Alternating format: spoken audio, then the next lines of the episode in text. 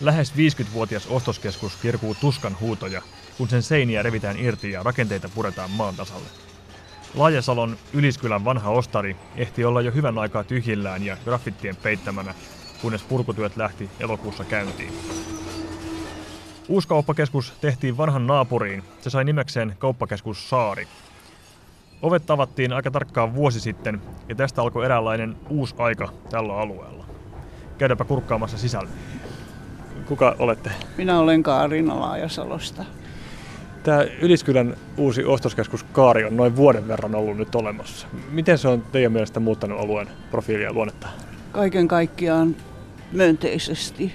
Olen täysin tyytyväinen tähän keskukseen. Täältä saa kaiken päivittäistavarat, mitä tarvitsee ja vähän muutakin. Aika merkittävä uudistus. On, on kyllä, joo. Pidän tästä kovasti. Kaikki on täällä mielestäni ihan hyvin. Kuka olet? Mä oon Pi Brunrikels.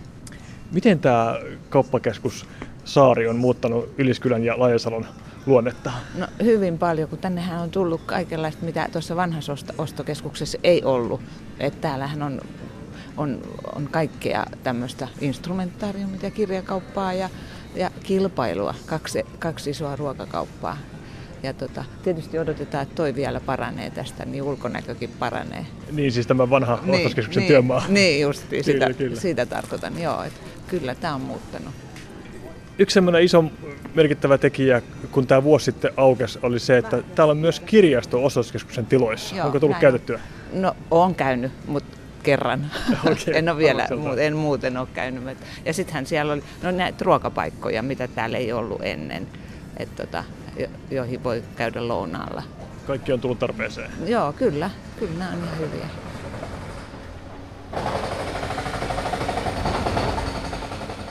Laajasalo on nyt muutenkin isojen muutosten keskellä. Kruunusillat ja pikaratikka-yhteys keskustaan pitäisi valmistua kuuden vuoden kuluttua, ja niiden imussa saarelle tehdään tuhansittain uusia asuntoja. Rakentaminen käy juuri nyt kivaimmillaan Kruunuvuoren rannassa, entisen öljysataman ympäristössä. Helsingin kaupungin nimistön suunnittelija Johanna Lehtonen on ollut mukana laatimassa tämän uuden asuinalueen nimistöä, siis kadun nimiä, puistoja ja muita poikan nimiä. Miksi alue sai nimekseen Kruunuvuoren ranta? Tämä on varmaan aika spontaanisti ehkä syntynyt tämä, tämä alueen nimi, joka nyt sitten on tullut ihan viralliseksi osa-alueen nimeksi ja suunnittelualueen nimeksi.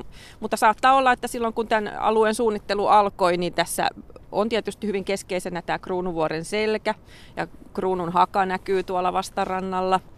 Ja, ja Kruunuvuori, totta kai hyvin, hyvin keskeinen, tärkeä näköalapaikka tällä alueella, niin on ollut jo pitkään nimeltään Kruunuvuori, Kruunberget.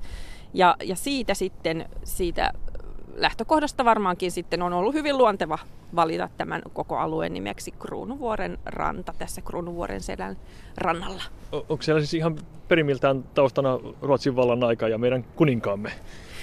Joo, joo tämä liittyy, liittyy tuota Augustin Ehrensvärdin linnoitussuunnitelmiin. Eli tämä on ollut, ollut sellainen strategisestikin hyvin tärkeä meriväylä tässä näin. Ja tänne on varmaan ollut, ollut ehkä suunnitteillakin jotain isompia linnotteita jossain vaiheessa, mutta ei ole käsittääkseni toteutunut siinä mittakaavassa. Avataan vähän muuten ä, alueen nimistöä. Me ollaan Koirasaaren tien päässä. Kerroksä sä vähän tämän alueen Joo. teemoista tarkemmin? Joo. Tässähän on sellaiset vanhat saaret äh, niin kuin nimien taustalla, siis tämä Koirasaari ja sitten on ollut Katinpaasi niminen saari, tai siis on edelleenkin olemassa. Että tämä on hyvin, hyvin tavallinen tämmöinen nimipari nimistössä monesti vertautuu, että on sulhanen ja morsian ja kana ja kukko ja koira ja kissa. Että semmoisia pikkusaaria on, on monesti nimetty tähän tapaan. Joo. Ja siitä varmaan nämä Koirasaari ja Katinpaasikin on alun perin tullut.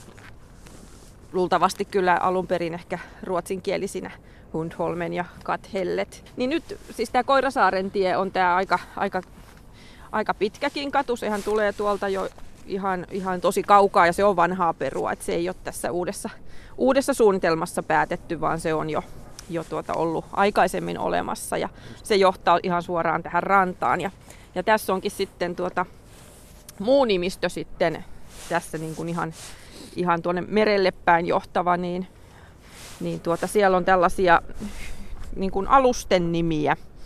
Että siellä on, on juuri tätä Augustin Eresvärdin saaristolaivastoa, joka, joka silloin 1700-luvulla Helsingin vesillä myöskin kulki, niin, niin niiden alusten nimiä on nyt sitten valjastettu näihin kadun nimiin. Että siellä on tällaisia, siis ihan naisen niminäkin tunnettuja, niin kuin Diissa ja, ja tuota, Brynhildakin saattaa varmaan etunimenä ollut käytössä. Ja sitten on, on ihan saaristo Laivaston katua ja saaristo Fregatin puistoa.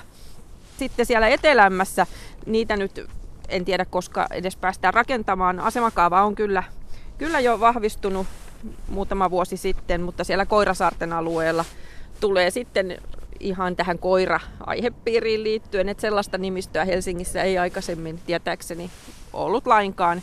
Sinne tulee laivakoiran katua ja mustinkuja. Musti on perinteinen suomalainen vanha koiran niin kuin etunimi, kutsumanimi.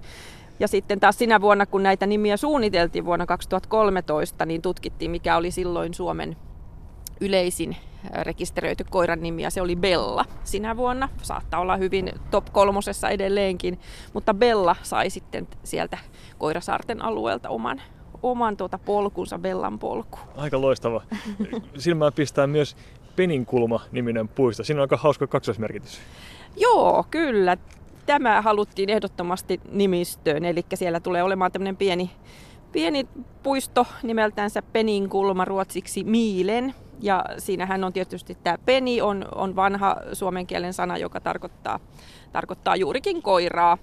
Ja, ja tuota sitten se niin kuin liittyy sillä tavalla se sana peni nyt tähän, tähän koira-aihepiiriin ja jotenkin se oli sitten sellainen vähän semmoinen pieni sanaleikki sitten siinä puiston nimessä, että sehän tarkoittaa tämä Penin kulma nimenomaan sitä matkaa, jonka koiran haukunta kuuluu. Yleensä ehkä noin 10 kilometriä sanotaan, että koiran haukkuma kantaa ja täällä merellä ehkä vielä pidemmälle. Tämä vaikuttaa mielikuvissa just siltä, että kokouspöydän ääressä on tullut suuri aha-elämys, että jes, penin kulma, tämä pistetään papereihin. Muistatko sen hetken, kun tämä on syntynyt? No en ihan tarkalleen, mutta va- saattaa hyvin olla juuri joku tällainen yhteinen oivallus ja, ja semmoinen hauska, hauska hetki siinä, siinä. Ja juuri tämmöisessä kohtaa se on melkeinpä ainutkertaista, että saadaan tällainen, tällainen nimi käyttöön. Toinen tälle alueelle tuleva varsin ainutkertainen nimi juontaa juurensa 67 vuoden takaisiin tapahtumiin. Satovei kaatuu, hän on pois pelistä. Satopek tulee voittajana maaliin, niin muu on toisena, Saari kolmantena. Satopek taistelee vielä, hän on erinomainen suurjuoksija. Hän on voittanut, nyt hän on maalissa. 70 000 silmäparia näki siinä Satopekin ihmeellisen juoksun, ihmeellisen kirrin. Eli täällähän on semmoinen pieni lampi, Kruunuvuoren lampi tuolla Kruunuvuoren alueella tuolla mäellä ja, ja tuota, sinne oli kutsuttu sitten Emil Satopek, tämä tsekkoslovakkialainen kestävyysjuoksija ja nelinkertainen olympiavoittaja.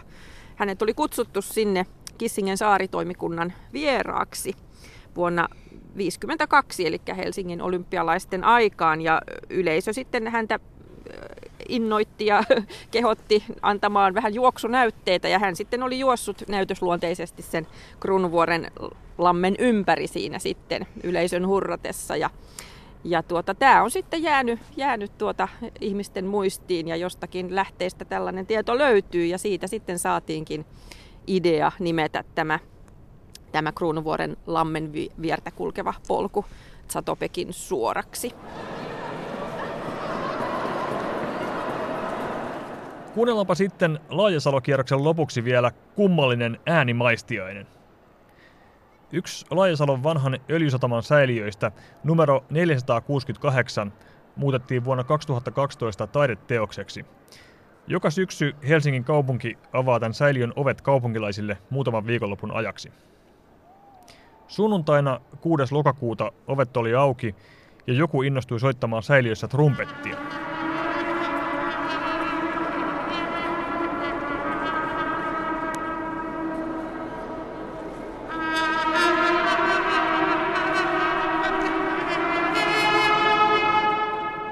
Tällaisenkin äänimaisemaan voi törmätä Laajasalossa.